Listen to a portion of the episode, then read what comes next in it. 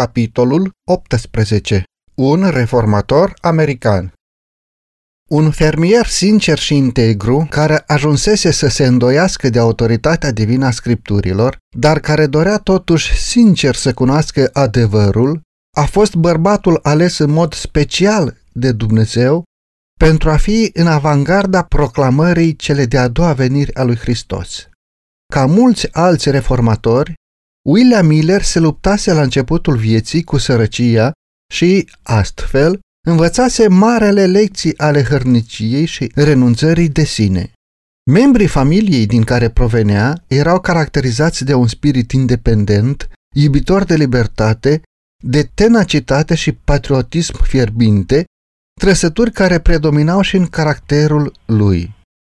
Tatăl său fusese capitan în armata Revoluției, iar sărăcia familiei din prima parte a vieții lui Miller s-a datorat sacrificiilor făcute de acesta în luptele și suferințele acelei perioade zbuciumate. William Miller avea o constituție fizică sănătoasă și încă din copilărie dăduse dovadă de o capacitate intelectuală superioară celei obișnuite. Pe măsură ce creștea, aceasta devenea și mai vizibilă. Mintea lui era activă și bine dezvoltată și avea o sete intensă de cunoaștere. Deși nu se bucurase de avantajele unei educații universitare, dragostea lui pentru studiu și deprinderea unei gândiri corecte, precum și a unui spirit critic, au făcut din el un bărbat cu o judecată sănătoasă și cu vederi largi. Avea un caracter moral fără reproș și o reputație de invidiat, fiind unanim respectat pentru integritatea, chipzuința și generozitatea lui. În virtutea forței și perseverenței lui, a obținut o anumită poziție, menținându-și încă neîntrerupt obiceiul de a studia. A ocupat diferite funcții civile și militare de încredere și calea către bogăție și onoare îi părea larg deschisă. Mama lui era o femeie de o evlavie profundă și încă din copilărie el a fost expus influenței religioase. Totuși, în tinerețe a ajuns în compania deiștilor, a căror influență era mai puternică, deoarece aceștia erau de obicei buni cetățeni, oameni cu inclinații umanitare și caritabile. Trăind printre instituții creștine, caracterele lor fusese remodelate până la un anumit punct de valorile din jurul lor. Calitățile deosebite care le-au câștigat, respectul și încrederea se datorau Bibliei, dar aceste daruri bune erau atât de pervertite încât își exercitau influența împotriva cuvântului lui Dumnezeu. Asociindu-se cu acești bărbați, Miller a ajuns să-și însușească atitudinile lor. Interpretările date scripturii în acea perioadă prezentau dificultăți care îi păreau de netrecut. Totuși, noua lui credință, deși înlătura Biblia, nu îi oferea nimic mai bun în schimb, așa că Miller era departe de a fi mulțumit. Cu toate acestea, timp de 12 ani a continuat să susțină aceste concepții, dar pe când avea 34 de ani, Duhul Sfânt i-a impresionat inima cu simțământul stării sale păcătoase. Nu găsise în credința lui de până atunci nicio asigurare de fericire dincolo de mormânt. Viitorul era întunecat și sumbru. Mai târziu, referindu-se la sentimentele sale din acea perioadă, Miller spunea Dispariția totală era un gând rece și tăios, iar ideea de a da socoteală însemna distrugere sigură pentru toți. Cerurile erau ca arama deasupra capului meu și pământul era ca fierul sub picioarele mele. Veșnicia. Ce însemna? Și moartea. De ce exista? Cu cât reflectam mai mult, cu atât era mai departe de o explicație. Cu cât mă gândeam mai mult, cu atât mai confuze îmi erau concluziile. Am încercat să nu mai gândesc, dar n-am putut să-mi stăpânesc gândurile. Eram cu adevărat nenorocit, dar nu înțelegeam cauza. Murmuram și mă plângeam, dar nu știam contra cui. Știam că ceva era rău, dar nu știam cum și unde să găsesc binele. Mă tânguiam, dar fără speranță. A continuat în această stare câteva luni. Deodată, spunea el, caracterul unui mântuitor mi-a fost întipărit viu în minte. Părea că ar putea să existe o ființă atât de bună și miloasă, încât să facă ispășire pentru păcatele noastre și prin aceasta să ne salveze de pedeapsa pentru păcat. Imediat am simțit cât de iubitoare trebuie să fie o asemenea ființă și mi-am imaginat că puteam să mă arunc în brațele sale și să am încredere în îndurarea unuia ca el. Dar s-a ridicat întrebarea, cum se poate dovedi că există o astfel de ființă? În afară de Biblie, am descoperit că nu puteam să găsesc nicio dovadă despre existența unui asemenea mântuitor sau chiar a unei vieți viitoare. Am înțeles că Biblia a prezentat tocmai un asemenea mântuitor de care aveam eu nevoie. Eram uimit să descoper că o carte pe care o consideram neinspirată poate să conțină principii atât de perfect adaptate nevoilor unei lumi căzute. Am fost constrâns să admit că scripturile trebuie să fie o descoperire de la Dumnezeu. Ele au devenit încântarea mea și am găsit în Isus un prieten. Mântuitorul a devenit pentru mine alesul între zece mii și scripturile, care înainte erau întunecate și contradictorii, au devenit acum o candelă pentru picioarele mele și o lumină pe cărarea mea. Mintea mi s-a liniștit și limpezit. Am descoperit că Domnul Dumnezeu este o stâncă în mijlocul oceanului vieții. Acum, Biblia a devenit principalul meu obiect de studiu și pot într-adevăr să spun că am cercetat-o cu mare plăcere. Am descoperit că nici jumătate din ea nu mi se spusese.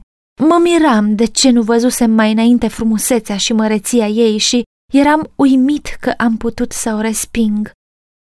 Am găsit că în ea era dezvăluit tot ce putea să-mi dorească inima și am aflat un remediu pentru toate bolile sufletului. Am pierdut gustul pentru orice altă lectură și mi-am dedicat inima primirii înțelepciunii de la Dumnezeu. În mod public, Miller și-a declarat credința în religia pe care o disprețuise. Dar prietenii lui necredincioși n-au întârziat să-și prezinte toate acele argumente pe care el însuși le susținuse împotriva autorității divine a scripturilor. Atunci nu era pregătit să le răspundă, dar a judecat că, dacă Biblia este o descoperire de la Dumnezeu, trebuie să fie consecventă cu ea însăși și că, întrucât a fost dată pentru instruirea omului, trebuie să fie adaptată înțelegerii lui.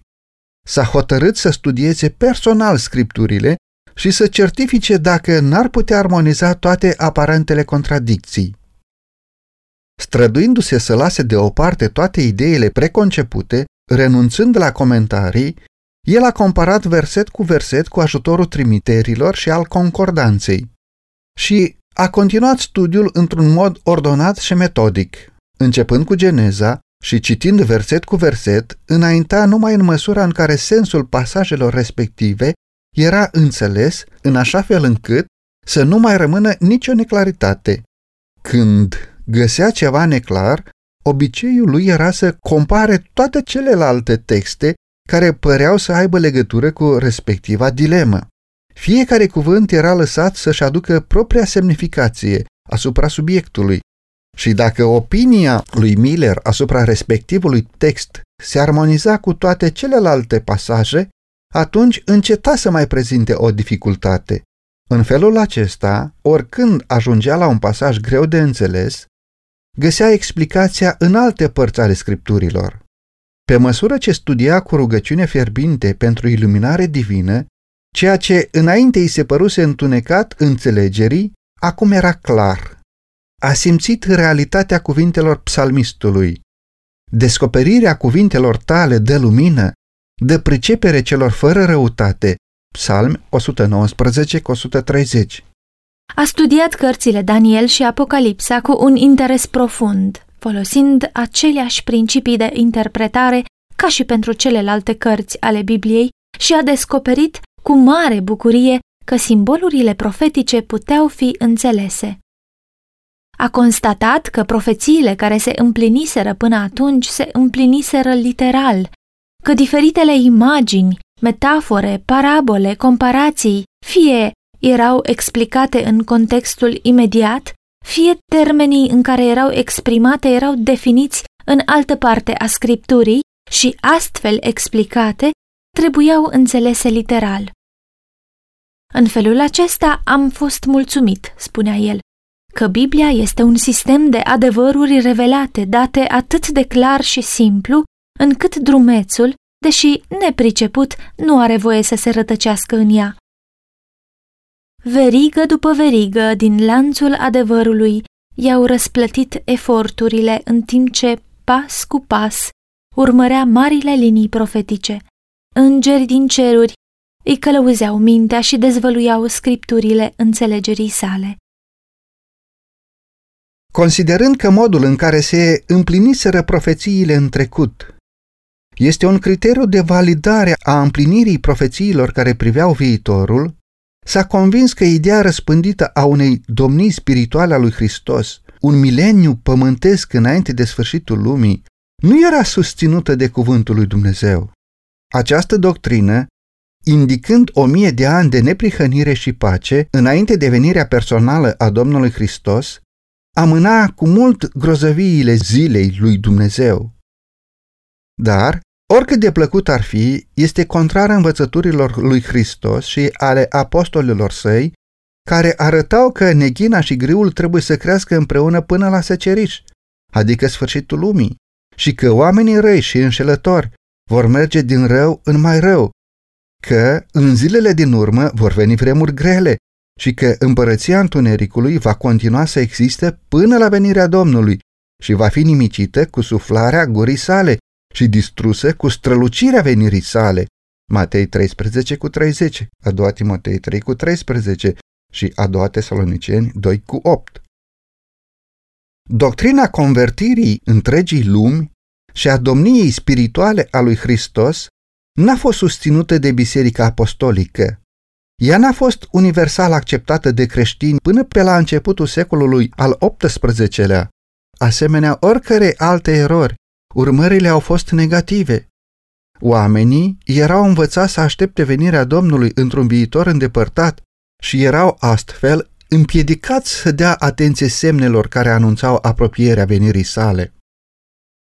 Această doctrină a indus un neîntemeiat sentiment de încredere și siguranță și i-a făcut pe mulți să neglijeze pregătirea necesară pentru a-L întâmpina pe Domnul lor.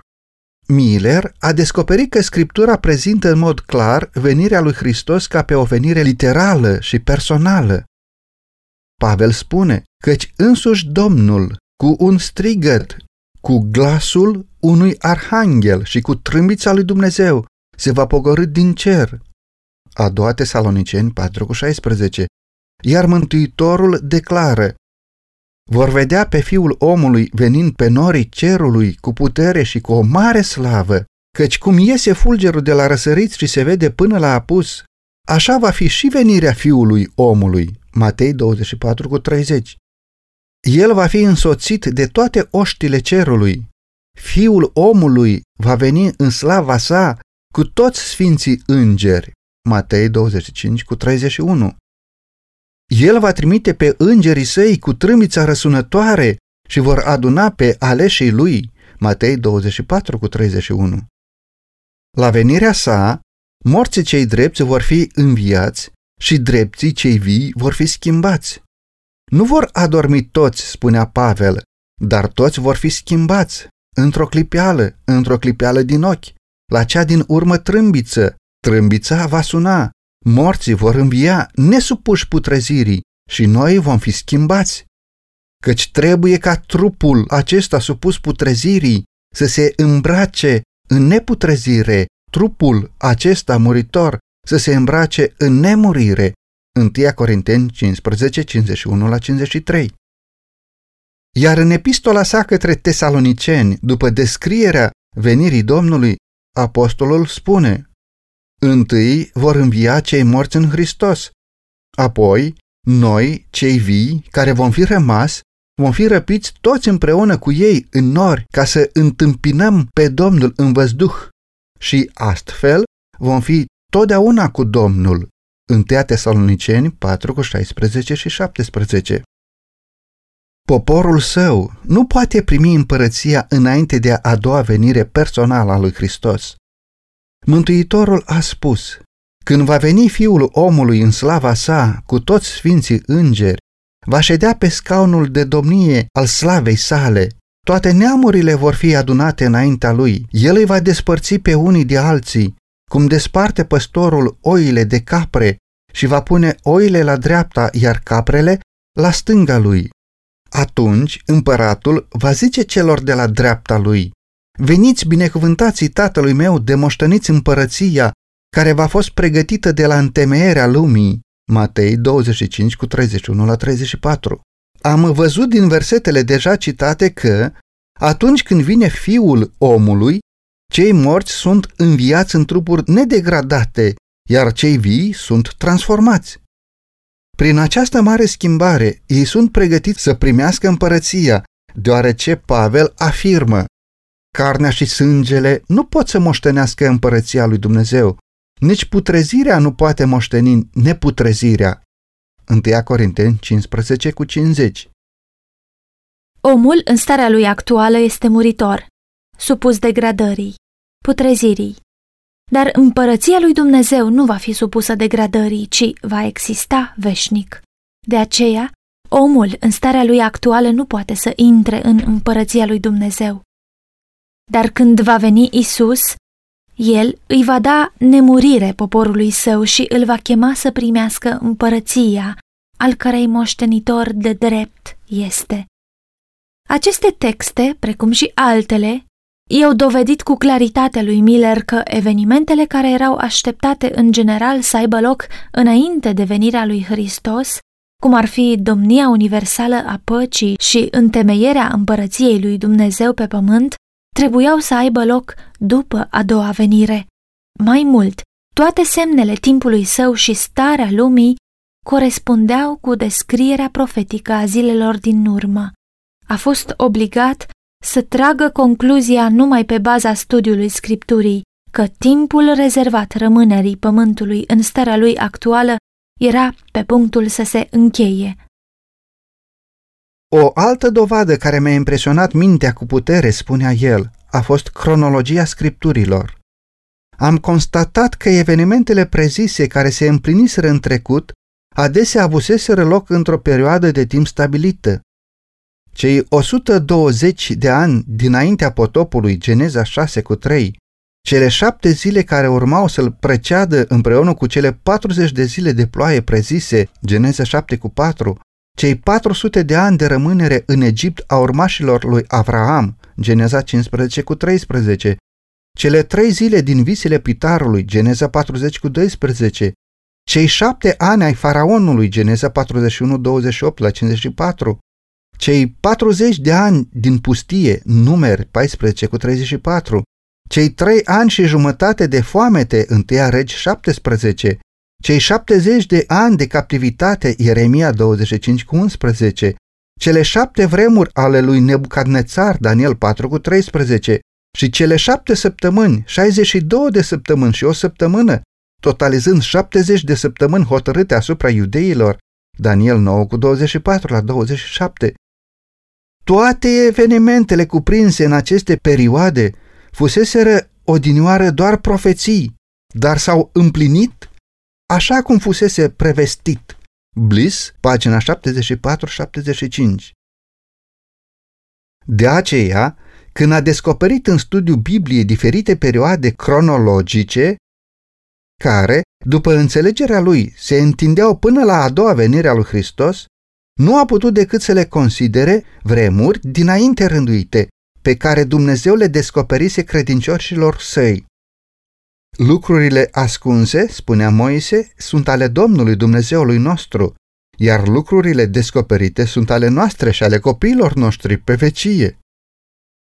Domnul declară prin profetul Amos că el nu face nimic fără să-și descopere taina sa slujitorilor săi proroci. Amos 3 cu 7 Deci, aceia care cercetează cuvântul lui Dumnezeu au motive întemeiate să aștepte să găsească descoperit clar în cuvântul adevărului cel mai uimitor eveniment din istoria omenirii. Când m-am convins pe deplin, spune Miller, că toată scriptura este inspirată de Dumnezeu și de folos, a doua Timotei 3 cu 16, că n-a fost adusă prin voia omului, ci oamenii au vorbit de la Dumnezeu mânați de Duhul Sfânt, a doua Petru 1 cu 21, și că a fost scrisă pentru învățătura noastră, pentru ca prin răbdarea și mângâierea pe care o dau scripturile să avem nădejde, Romani 15 cu 4, n-am putut decât să privesc părțile cronologice ale Bibliei ca fiind deopotrivă o parte a cuvântului lui Dumnezeu și meritând aceeași atenție din partea noastră ca orice altă parte din scripturi.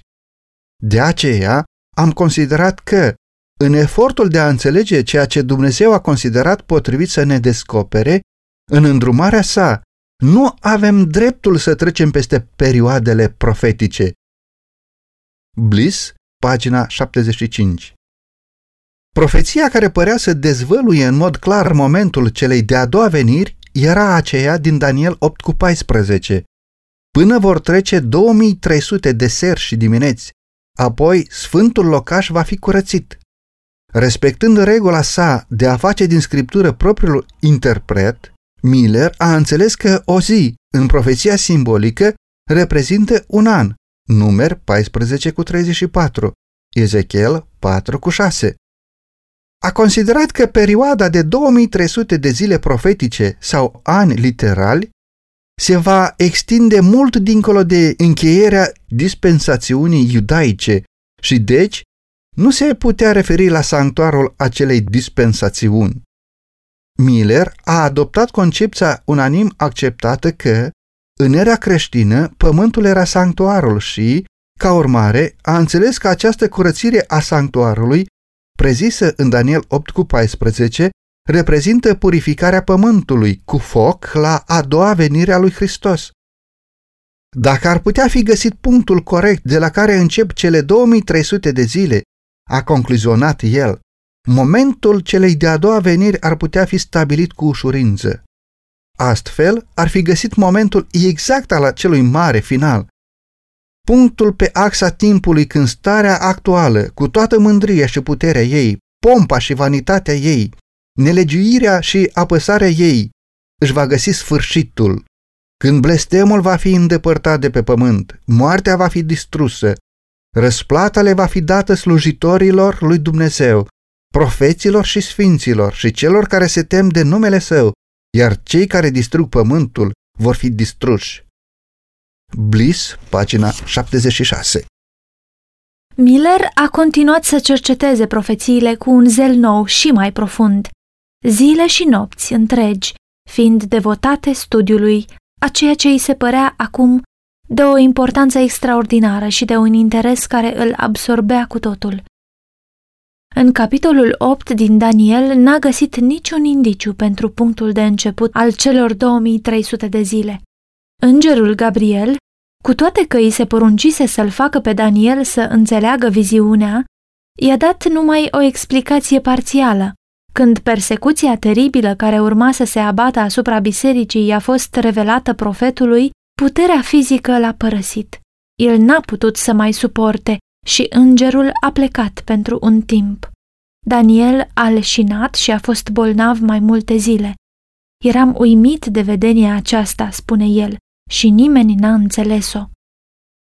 Însă Dumnezeu i-a poruncit trimisului său. Tâlcuiește-i vedenia aceasta. Acea misiune trebuia îndeplinită. Dând curs acestei porunci, Îngerul s-a întors la Daniel spunându-i, Am venit acum să-ți luminez mintea. Ia aminte, dar, la cuvintele acestea și înțelege vedenia. Daniel 8 cu 16, 9 cu 22. Viziunea din capitolul 8 conținea un punct important care fusese lăsat neexplicat, și anume acela referitor la timp, perioada de 2300 de zile. De aceea, Îngerul, reluându-și explicația, a insistat în mod deosebit asupra acestui subiect. 70 de săptămâni au fost hotărâte asupra poporului tău și asupra cetății tale cele sfinte. Să știi dar și să înțelegi că de la darea poruncii pentru zidirea din nou a Ierusalimului până la unsul, Mesia, la cărmâitorul, vor trece șapte săptămâni. Apoi, timp de 62 de săptămâni, piețile și gropile vor fi zidite din nou, și anume în vremuri de strâmtorare. După aceste 62 de săptămâni, unsul va fi stârpit și nu va avea nimic. El va face un legământ trainic cu mulți, timp de o săptămână, dar la jumătatea săptămânii va face să înceteze jerfa și darul de mâncare. Îngerul fusese trimis la Daniel cu scopul precis de a-i explica punctul neînțeles din viziunea din capitolul 8, declarația referitoare la timp. Până vor trece 2300 de zile. Apoi, sfântul locaș va fi curățit. După ce i s-a poruncit lui Daniel, ia aminte dar la cuvântul acesta și înțelege vedenia, primele cuvinte ale îngerului sunt 70 de săptămâni au fost hotărâte asupra poporului tău și asupra cetății tale cele sfinte. Cuvântul tradus aici prin hotărâte înseamnă literal tăiate. 70 de săptămâni, reprezentând 490 de ani, sunt declarate de înger a fi tăiate, ca aparținând în mod special iudeilor. Însă, din ce au fost tăiate? Întrucât perioada celor 2300 de zile era singura menționată în capitolul 8, aceasta trebuie să fie perioada din care au fost tăiate cele 70 de săptămâni. Ele trebuie, prin urmare, să fie o parte din cele 2300 de zile, iar cele două perioade trebuie să înceapă în același timp. Îngerul a declarat că cele 70 de săptămâni încep de la darea poruncii pentru restaurarea și reconstruirea Ierusalimului. Dacă putea fi găsită data acestei porunci, atunci putea fi stabilit punctul de plecare pentru marea perioadă de 2300 de zile. Decretul se găsește în Ezra 7 cu versetul 12 la 26. În forma lui completă a fost emis de Artaxerxe, împăratul Persiei, în anul 457 înainte de Hristos. Însă, în Ezra 6 cu versetul 14 se spune că a fost clădită Casa Domnului din Ierusalim, după porunca lui Cirus, Darius și Artaxerxe, împăratul Persiei. Acești trei împărați, prin inițierea, confirmarea și completarea decretului, l-au adus în forma prevăzută de profeție pentru a marca începutul celor 2300 de ani. Considerând că anul 457 înainte de Hristos, anul când a fost adus la îndeplinire decretul, reprezintă data poruncii, s-a putut vedea că s-au împlinit toate condițiile profeției referitoare la cele 70 de săptămâni. De la darea poruncii pentru zidirea din nou a Ierusalimului până la unsul, Mesia, la cărmuitorul, vor trece șapte săptămâni, apoi 62 de săptămâni, adică 69 de săptămâni sau 483 de ani. Decretul lui Artaxerxe a intrat în vigoare în toamna anului 457 înainte de Hristos. Începând cu acea dată, cei 483 de ani se întind până în toamna anului 27 după Hristos. Atunci s-a împlinit această profeție. Cuvântul Mesia înseamnă cel uns. În toamna anului 27 după Hristos, Domnul Hristos a fost botezat de Ioan și a primit ungerea Duhului. Apostolul Petru dă mărturie că Dumnezeu a uns cu Duhul Sfânt și cu putere pe Isus din Nazaret. Faptele 10 cu 38. Mântuitorul însuși a declarat, Duhul Domnului este peste mine, pentru că m-a uns să vestesc săracilor Evanghelia. Luca 4 cu 18. După botez, Isus a mers în Galileea și propovăduia Evanghelia lui Dumnezeu. El zicea, s-a împlinit vremea. Marcu 1 cu 14 și 15. El va face un legământ trainic cu mulți timp de o săptămână. Săptămâna amintită aici este ultima dintre cele 70. Ea reprezintă ultimii șapte ani din perioada alocată în mod special iudeilor. În acest răstimp, care se întinde de la anul 27 până la anul 34 după Hristos, Domnul Hristos, mai întâi personal și apoi prin ucenicii săi, a adresat invitația Evangheliei, în special iudeilor. Când apostolii au pornit să ducă vestea bună a împărăției, îndrumarea Mântuitorului a fost să nu mergeți pe calea neamurilor și să nu intrați în vreo cetate a samaritenilor, ci să mergeți mai degrabă la oile pierdute ale casei lui Israel. Matei 10 cu 5 și 6 La jumătatea săptămânii va face să înceteze jertfa și darul de mâncare. În anul 31 după Hristos, la trei ani și jumătate după botez, Domnul Isus a fost răstignit.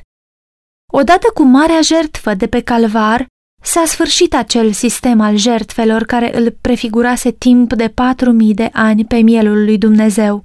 Simbolul întâlnise persoana simbolizată și toate jertfele și darurile de mâncare ale sistemului ceremonial trebuiau să înceteze. Cele 70 de săptămâni sau 490 de ani, rezervate în mod special iudeilor, s-au încheiat, așa cum am văzut, în anul 34 după Hristos. La acea dată, prin acțiunea Sinedriului iudeilor, națiunea a pecetluit respingerea Evangheliei prin uciderea lui Ștefan și persecutarea urmașilor lui Hristos. Apoi, mesajul mântuirii nemai fiind limitat la poporul ales, i-a fost adresat lumii. Ucenicii, constrânși de persecuție să fugă din Ierusalim, mergeau din loc în loc și propovăduiau cuvântul. Filip s-a coborât în cetatea Samariei și l-a propovăduit pe Hristos. Petru, prin călăuzire divină, i-a făcut cunoscută Evanghelia centurionului din Cezarea. Corneliu, cel temător de Dumnezeu, iar înflăcăratul Pavel câștigat la credința în Hristos, a primit misiunea să ducă vestea bună departe, la neamuri. Până în acest punct, toate elementele precise ale profeției s-au împlinit în mod remarcabil și începutul celor 70 de săptămâni este fără îndoială anul 457 înainte de Hristos, iar încheierea lor anul 34 după Hristos. Având aceste date, nu mai este nicio dificultate pentru aflarea sfârșitului celor 2300 de zile. Cele 70 de săptămâni sau 490 de zile, fiind tăiate din cele 2300, mai rămân 1810 zile. După sfârșitul celor 490 de zile, trebuie să se împlinească încă 1810 zile. De la anul 34 după Hristos, cei 1810 zile ani se întind până în anul 1844. Ca urmare, cele 2300 de zile din Daniel 8 cu 14 se termină în anul 1844. La încheierea acestei mari perioade profetice Potrivit mărturiei îngerului lui Dumnezeu, sfântul locaș va fi curățit. Astfel, momentul curățirii sanctuarului, despre care se credea în mod aproape unanim că va avea loc la a doua venire, era stabilit cu precizie. Miller și colaboratorii lui au crezut la început că cele 2300 de zile se vor încheia în primăvara anului 1844 cu toate că profeția indica toamna acelui an. Înțelegerea greșită a acestui punct le-a adus desamăgire și nedumerire celor care fixaseră mai devreme data venirii Domnului. Dar acest lucru n-a afectat câtuși de puțin greutatea argumentului care arăta că cele 2300 de zile se încheiau în anul 1844 și că marele eveniment reprezentat prin curățirea sanctuarului trebuia să aibă loc atunci. Când a început studiul Sfintelor Scripturi pentru a dovedi că ele erau o descoperire de la Dumnezeu, Miller nu se așteptase să ajungă la concluzia la care a ajuns acum. Lui însuși abia îi venea să creadă rezultatele cercetării sale. Dar dovada scripturii era prea clară și convingătoare pentru a nu fi luată în seamă. Dedicase deja doi ani studiului Bibliei când, în anul 1818, a ajuns la convingerea solemnă că, în aproximativ 25 de ani, Hristos se va arăta pentru răscumpărarea poporului său. Nu este nevoie să vorbesc, spune Miller, despre bucuria care mi-a umplut inima la vederea perspectivei încântătoare, nici despre dorința arzătoare a sufletului meu de a lua parte la bucuriile celor răscumpărați. Biblia era acum pentru mine o carte nouă. Era într-adevăr o delectare a minții. Tot ce fusese pentru mine întunecat, tainic sau neclar în învățăturile ei se risipise în fața luminii clare care răsărea acum de pe paginile ei sfinte. Cât de strălucitor și măreț apărea adevărul!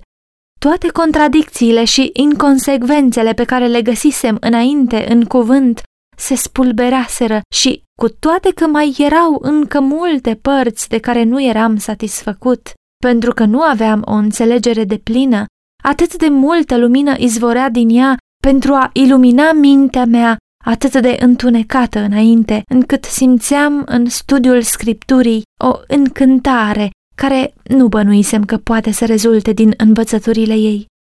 Bliss, pagina 76-77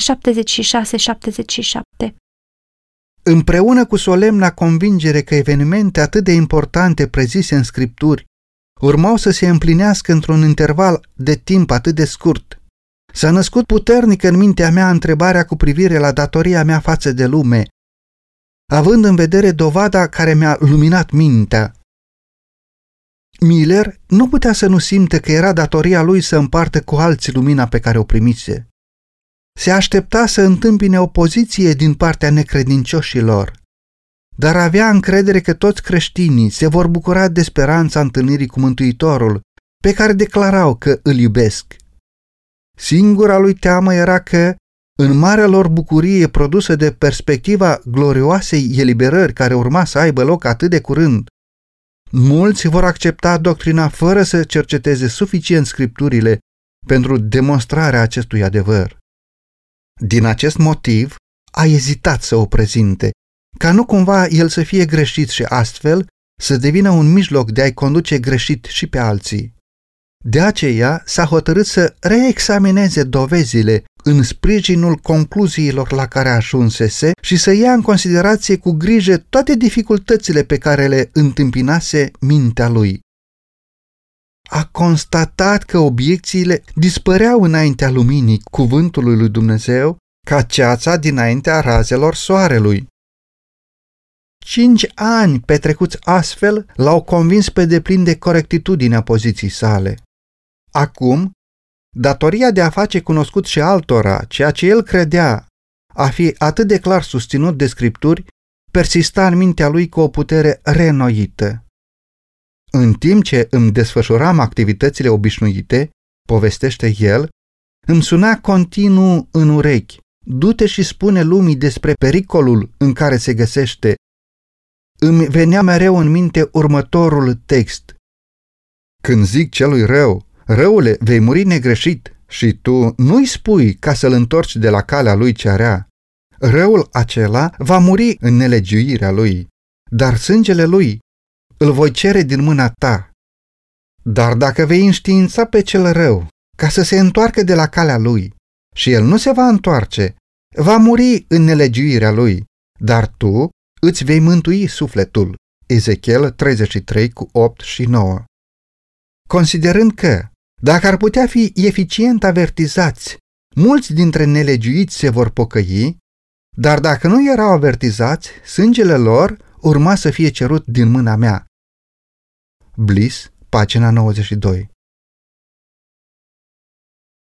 A început să-și prezinte concepțiile în particular, când avea ocazia, rugându-se ca vreun predicator să le simtă forța și să se dedice proclamărilor. Dar nu putea să alunge convingerea că era datoria lui personală aceea de a se implica în rostirea avertizării. Îi reveneau mereu în minte cuvintele. Mergi și spune-le oamenilor, voi cere sângele lor din mâna ta. A așteptat nouă ani cu povara încă apăsând asupra sufletului său, până când, în 1831, a prezentat pentru prima dată în public motivele credinței sale. După cum Elisei fusese chemat de la coarnele plugului de pe câmp pentru a primi mantia consacrării în slujba de profet, tot la fel William Miller a fost chemat să-și lase plugul și să le prezinte oamenilor tainele împărăției lui Dumnezeu. A început această lucrare tremurând, conducându-și ascultătorii pas cu pas prin perioadele profetice până la a doua venire a lui Hristos. Cu fiecare efort făcut, câștiga putere și curaj, văzând interesul general trezit de cuvintele sale. Miller a consimțit să-și prezinte vederile în public numai la solicitarea fraților lui, în ale căror cuvinte a recunoscut chemarea lui Dumnezeu. Eram acum în vârstă de 50 de ani neobișnuit cu vorbitul în public și apăsat de simțământul incapacității în raport cu activitatea care stătea în față. Dar eforturile lui au fost binecuvântate de la început într-un mod deosebit pentru mântuirea sufletelor. Prima lui prezentare a fost urmată de o înviorare religioasă prin care au fost convertite 13 familii în întregime, cu excepția a două persoane, Imediat a fost chemat să vorbească în alte locuri și aproape pretutindeni. Predicarea lui avea ca urmare o reînviorare a lucrării lui Dumnezeu. Păcătoșii se converteau, creștinii se trezeau la o consacrare mai mare, iar deiștii și necredincioșii erau făcuți să recunoască adevărurile Bibliei și religia creștină. Cei în mijlocul cărora lucrau declarau el a atins o categorie de minți pe care alți oameni nu au putut să le influențeze.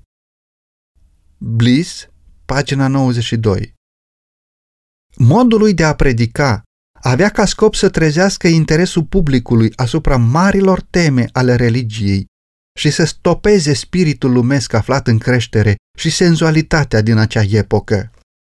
În aproape fiecare oraș erau zeci, iar în altele sute de oameni convertiți ca urmare a predicilor sale. În multe locuri, bisericile protestante de aproape toate confesiunile îi erau larg deschise, iar invitațiile de a predica veneau de obicei de la pastorii anumitor biserici. Regula lui era să nu predice în niciun loc unde nu era invitat, dar a constatat curând că nu era în stare să facă față nici la jumătate din cererile care îi erau adresate.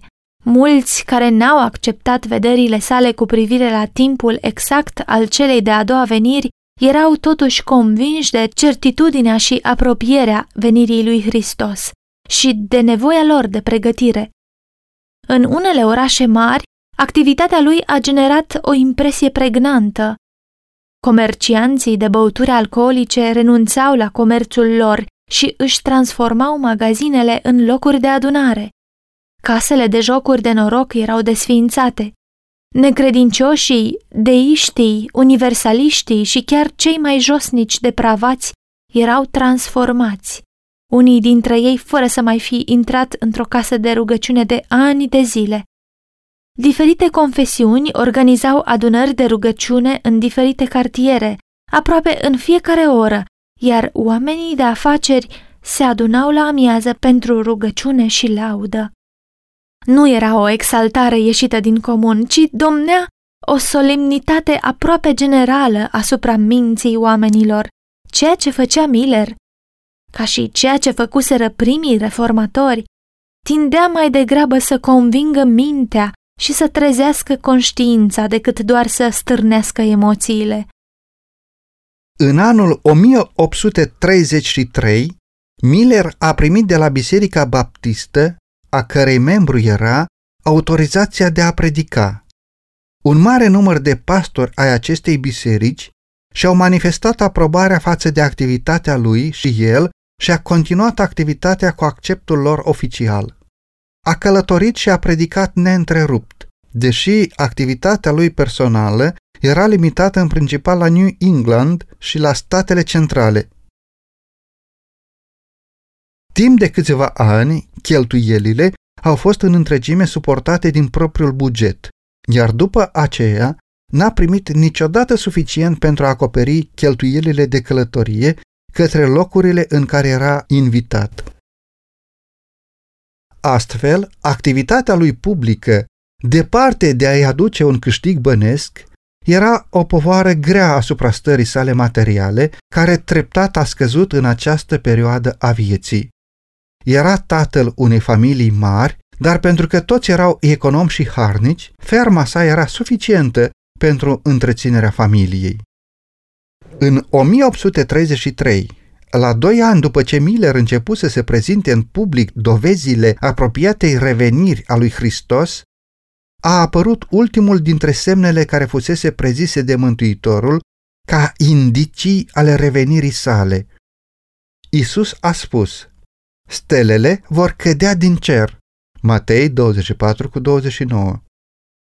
Iar Ioan, în Apocalipsa, declara că a văzut în viziune semnele care urmau să vestească ziua Domnului. Stelele au căzut din cer pe pământ, cum cad smochinele verzi din pom când este scuturat de un vânt puternic. Apocalipsa 6 cu 13. Această profeție și-a găsit o impresionantă împlinire în marea ploaie meteoritică din 13 noiembrie 1833. A fost cea mai întinsă și magnifică ploaie de stele căzătoare înregistrată vreodată. Întregul firmament de deasupra Statelor Unite a fost atunci timp de ore într-un freamăt de foc. Niciun fenomen ceresc n-a avut loc în această țară de la prima colonizare încoace care să fi fost privit cu o admirație atât de intensă de o categorie de oameni sau cu așa de mare groază și panică de o altă categorie. Frumusețea sublimă și splendoarea ei cu tremurătoare încă persistă în multe minți. Niciodată n-a căzut o ploaie mai densă decât atunci când au căzut meteorii pe pământ. La est, la vest, la sud și la nord era la fel. Într-un cuvânt, tot cerul părea în mișcare. Fenomenul, așa cum a fost descris în publicația profesorului Siliman, a fost observat în toată America de Nord. De la ora nouă noaptea până la ziua, cerul fiind perfect senin, un joc neîncetat de lumini strălucitoare și orbitoare a continuat să apară pe întreg firmamentul. Devens, American Progress, capitolul 28, pagina 1-5 Într-adevăr, nicio limbă nu poate să descrie splendoarea acestui spectacol magnific. Niciun om care nu l-a văzut nu poate să-și formeze o imagine adecvată despre măreția lui. Toate stelele cerului păreau că se adunaseră într-un punct aproape de zenit, de unde porneau simultan cu viteza fulgerului spre toate părțile orizontului. Și totuși nu se epuizau. Mii veneau cu repeziciune în urma altor mii, ca și când ar fi fost create pentru acea ocazie.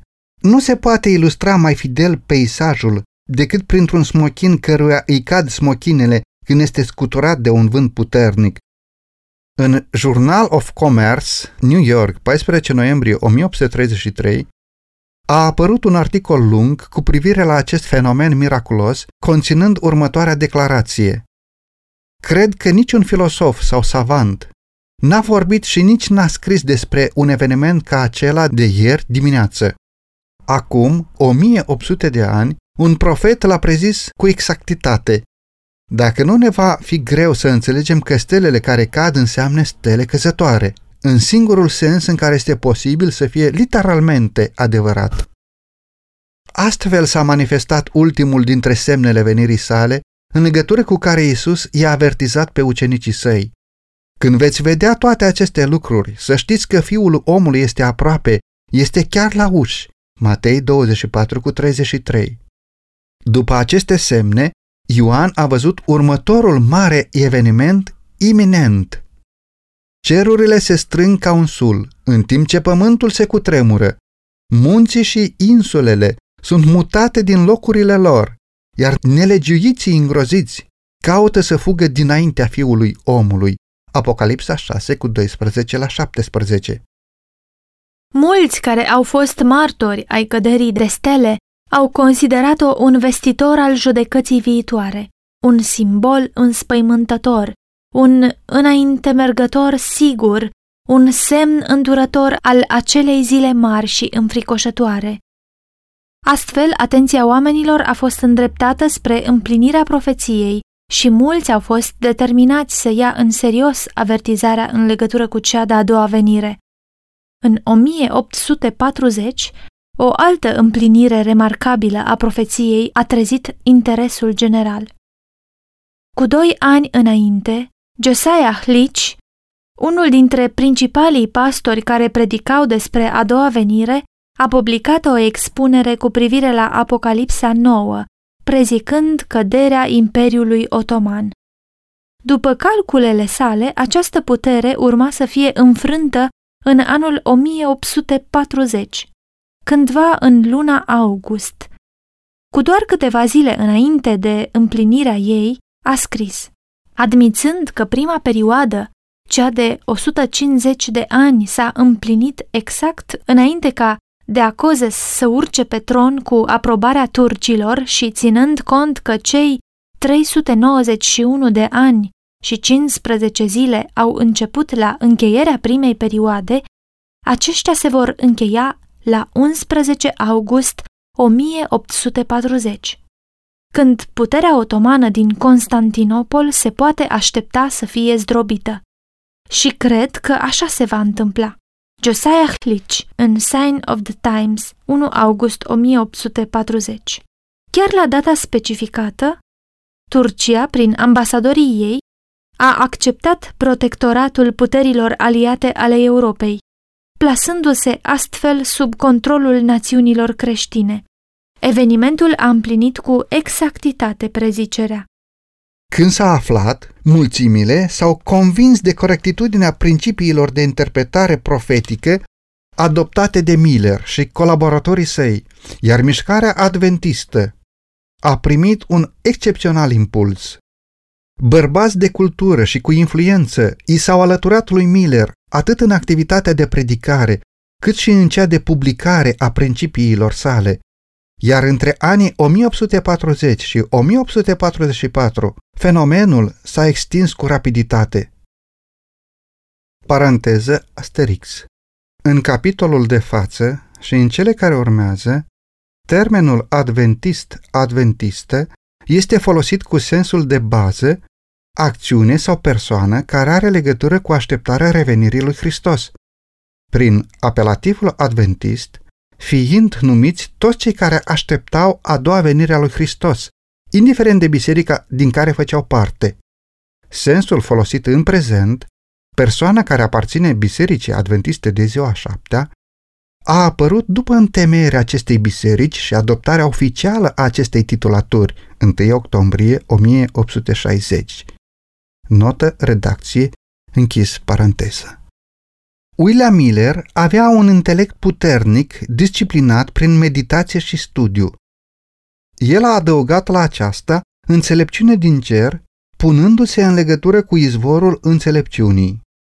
Era un bărbat de valoare care nu putea decât să inspire respect oriunde erau apreciate integritatea caracterului și superioritatea morală. Îmbinând o bunătate reală a inimii cu umilința creștină și cu puterea stăpânirii de sine, era manierat și amabil cu toată lumea, gata să asculte părerile altora și să le cântărească argumentele. Fără patimă sau iritare, el verifica toate teoriile și doctrinele prin cuvântul lui Dumnezeu, iar judecata lui sănătoasă și o cunoaștere temeinică a scripturilor îl făceau în stare să respingă erorile și să demaște falsitatea. Totuși, Miller nu și-a îndeplinit misiunea fără să se confrunte cu o opoziție înverșunată. Ca și în cazul reformatorilor de dinainte, adevărurile pe care le prezenta nu au fost privite favorabil de învățătorii religioși populari. Deoarece nu puteau să-și susțină poziția cu scripturile, aceștia erau obligați să recurgă la afirmațiile și teoriile oamenilor, la tradițiile sfinților părinți. Dar cuvântul lui Dumnezeu era singura mărturie acceptată de predicatorii adevărului adventist. Biblia și numai Biblia era cuvântul lor de ordine. Din lipsă de argumente biblice, adversarii apelau la ridicularizare și ironie. Timp, mijloace și talente au fost folosite pentru a-i denigra pe cei a căror singură vină erau că așteptau cu bucurie revenirea Domnului lor, se străduiau să ducă o viață sfântă și să-i îndemne și pe alții să se pregătească pentru întâmpinarea sa. S-au depus eforturi serioase pentru a le abate oamenilor mintea de la a doua venire. Studierea profețiilor care aveau legătură cu revenirea lui Hristos și cu sfârșitul lumii a fost făcută să pară un păcat, ceva de care oamenilor să le fie rușine. Astfel, predicatorii bisericilor populare subminau credința în cuvântul lui Dumnezeu. Învățăturile lor îi făceau pe oameni necredincioși, iar mulți își luau libertate să meargă după poftele lor rele. Apoi, autorii răului aruncau toată vina asupra adventiștilor. Deși atrăgea mulțimi de ascultători atenți și inteligenți, numele lui Miller era rar menționat în presa religioasă, exceptând cazul când era ridicularizat și acuzat. Cei nepăsători și necredincioși, încurajați de poziția învățătorilor religioși, recurgeau la epitete jignitoare și la glume josnice și blasfemitoare în efortul de a-l copleși cu insulte pe Miller și ceea ce el făcea. Omul cu părul cărunt, care plecase dintr-o casă confortabilă pentru a călători pe propria cheltuială din oraș în oraș și din sat în sat, străduindu-se fără încetare să ducă lumii avertizarea solemnă a apropierii judecății, era acuzat în mod bagiocoritor că este fanatic, mincinos, escroc îndrăzneț. Ridiculizarea, neadevărurile și abuzul față de el au provocat un protest plin de indignare chiar din partea presei laice. Faptul de a trata un subiect de o măreție atât de copleșitoare și având consecințe atât de înfricoșătoare, cu ușurătate și trivialitate, era declarat de oamenii din lume nu numai o jocură față de sentimentele propagatorilor și apărătorilor lui, ci se ironizează ziua judecății. Dumnezeu însuși este batjocorit și se disprețuiesc grozăviile barei sale de judecată. Bliss, pagina 183 Cel care instigă la toate relele căuta nu numai să contracareze mesajul adventist, ci să-l distrugă pe mesager. Miller aplica în mod practic adevărul scripturii la inima ascultătorilor, mustrându-le păcatele și scuturându-le mulțumirea de sine, dar cuvintele lui clare și tăioase le trezeau ura. Opoziția manifestată de membrii bisericii a încurajat clasele de jos să meargă și mai departe. Oponenții lui au complotat să ia viața când avea să plece de la locul de întâlnire, dar îngeri sfinți erau în mulțime și unul dintre ei, cu înfățișare de om, l-a luat de braț pe slujitorul Domnului și l-a scos în siguranță din mijlocul gloatei înfuriate. Misiunea lui nu era încă îndeplinită, iar satana și emisarii lui au fost dezamăgiți de eșecul planului lor. În ciuda opoziției, interesul față de mișcarea adventistă a continuat să crească. De la zeci și sute, numărul ascultătorilor a crescut la mii. Numeroși credincioși intraseră în diferite biserici, însă după un timp, atitudinea de opoziție s-a manifestat și împotriva acestor convertiți, iar bisericile au început să ia măsuri disciplinare față de cei care adoptaseră principiile lui Miller. Această acțiune cerea o reacție scrisă din partea lui Miller, care, printr-o scrisoare deschisă adresată creștinilor din toate confesiunile, cerea ca, în cazul în care se considera că doctrinele lui sunt false, eroarea să fie dovedită cu scripturile. Ce credem noi, spunea el, care să nu ne fi fost poruncit să credem prin cuvântul lui Dumnezeu, despre care voi înși vă recunoașteți că este singura regulă de credință și practică? Ce anume din ceea ce facem noi provoacă acuzații atât de violente la adresa noastră, de la învon și în presă și vă determină să ne excludeți din biserici și din mijlocul frățietății? Dacă suntem rătăciți, vă rugăm arătați-ne în ce constă greșeala. Arătați-ne din cuvântul lui Dumnezeu că greșim. Am fost ridicularizați destul. Aceasta nu ne convinge niciodată că suntem rătăciți. Numai cuvântul lui Dumnezeu poate să ne schimbe concepțiile. Concluziile noastre s-au format în mod conștient și cu rugăciune, când am văzut dovezile din Scripturi.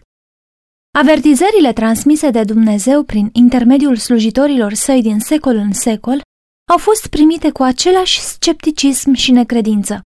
Când nelegiuirea antediluvienilor l-a determinat să aducă potopul pe pământ, el le-a făcut cunoscută intenția sa, pentru ca ei să aibă ocazia să se întoarcă de pe căile lor rele. Timp de 120 de ani a răsunat în urechile lor avertizarea să se pocăiască, astfel ca nu cumva mânia lui Dumnezeu să se manifeste prin distrugerea lor. Dar mesajul li s-a părut o poveste născocită și nu l-au crezut. Încurajați în răutatea lor și-au bătut joc de trimisul lui Dumnezeu, au tratat superficial apelurile lui și chiar l-au acuzat de încumetare. Cum îndrăznește un om să se ridice împotriva tuturor marilor oameni ai pământului? Dacă mesajul lui Noe e adevărat, de ce nu-l înțelege și nu-l crede toată lumea? Ce înseamnă afirmațiile unui om în comparație cu înțelepciunea a mii de oameni?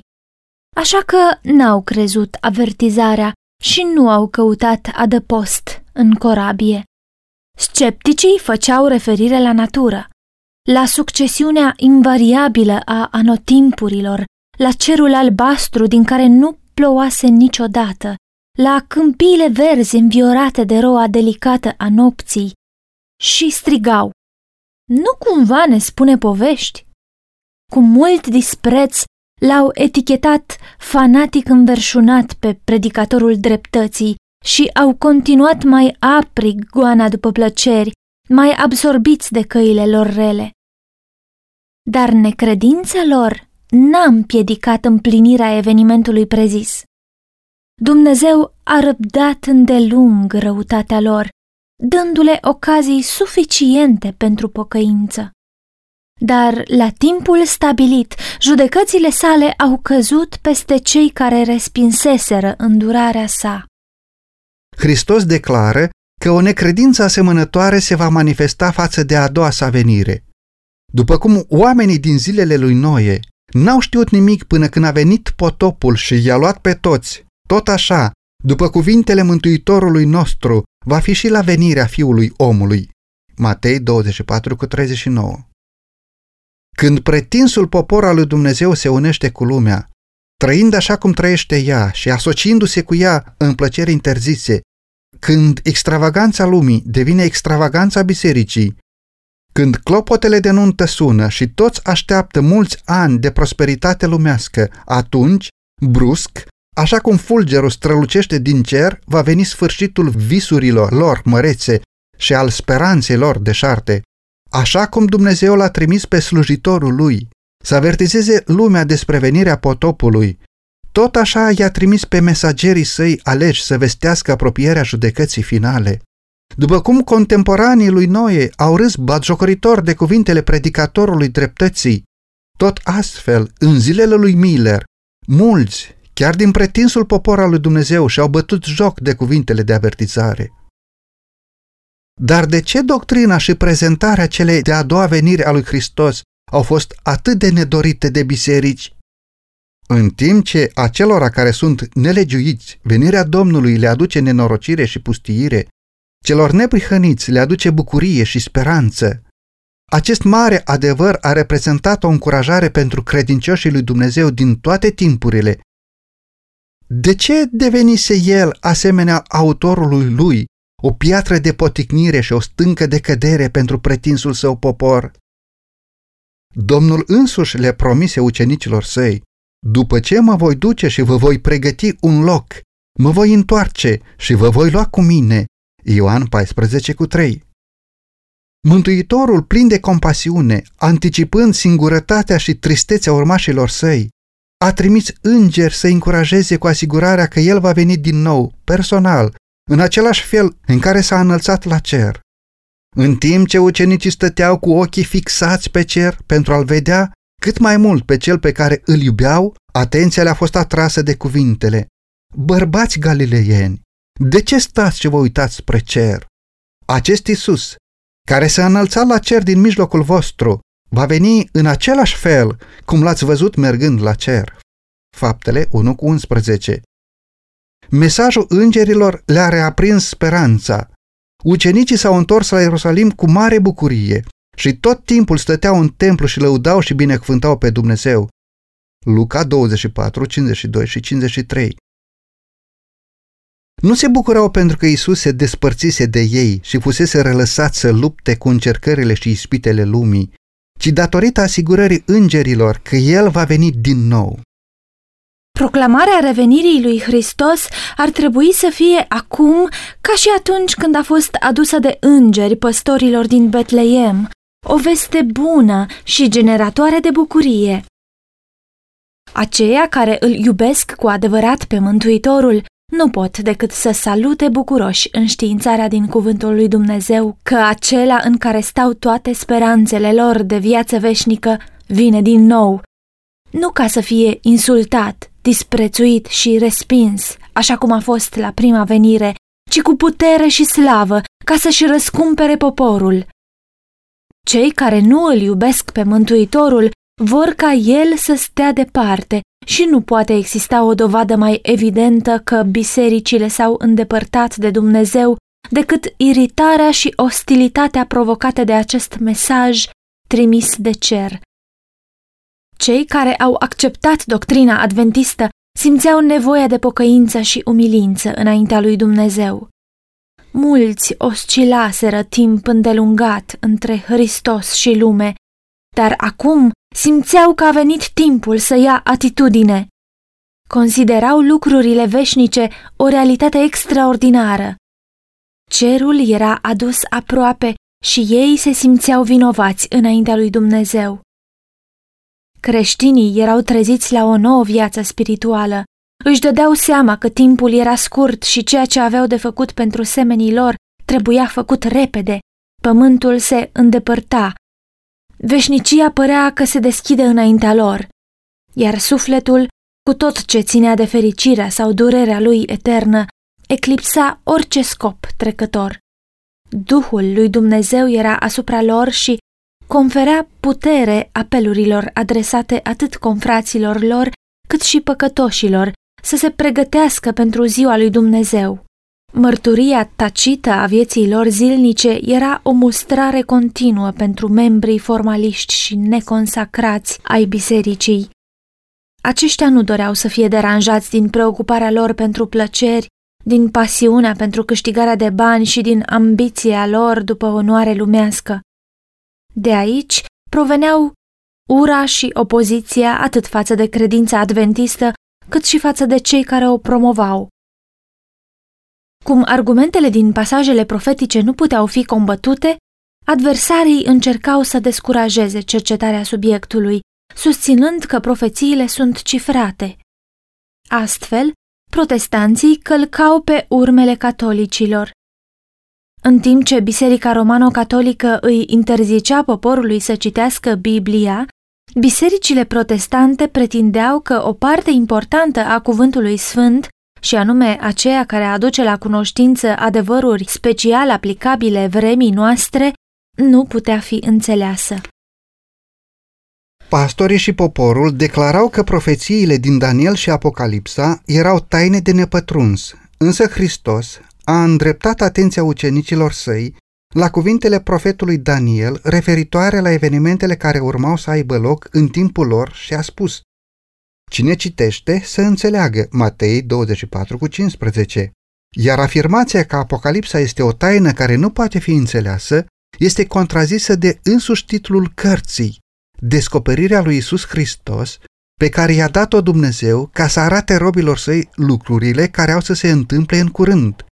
Ferice de cine citește și de cei ce ascultă cuvintele acestei prorocii și păzesc lucrurile scrise în ea, căci vremea este aproape. Apocalipsa 1 cu 1 la 3 Profetul declară Ferice de cine citește. Unii nu vor citi, iar binecuvântarea nu este pentru ei. Și de cei ce ascultă. Alții, de asemenea, refuză să asculte orice lucru referitor la profeții, iar binecuvântarea nu este nici pentru această categorie. Și păzesc lucrurile scrise în ea. Mulți refuză să ia în serios avertizările și instrucțiunile cuprinse în Apocalipsa. Niciunul dintre aceștia nu poate să ceară binecuvântarea promisă.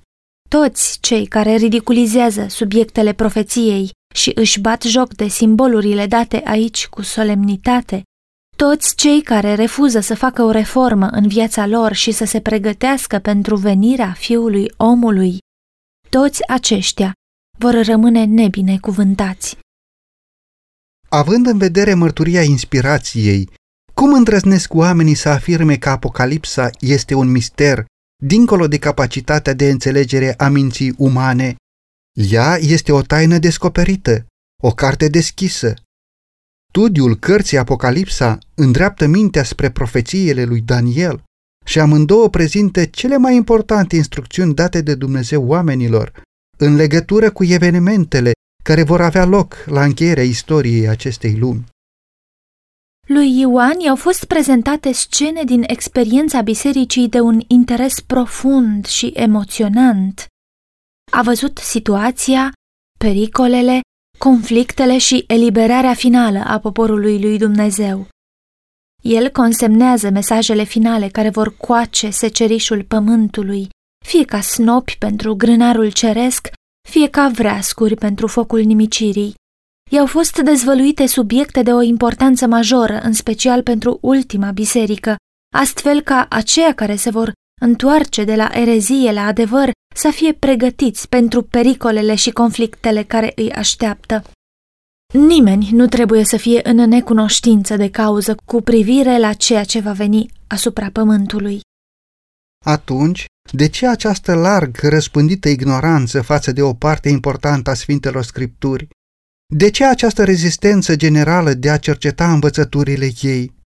Nu este altceva decât rezultatul unui efort studiat al prințului întunericului de a ascunde de oameni ceea ce demască amăgirile lui.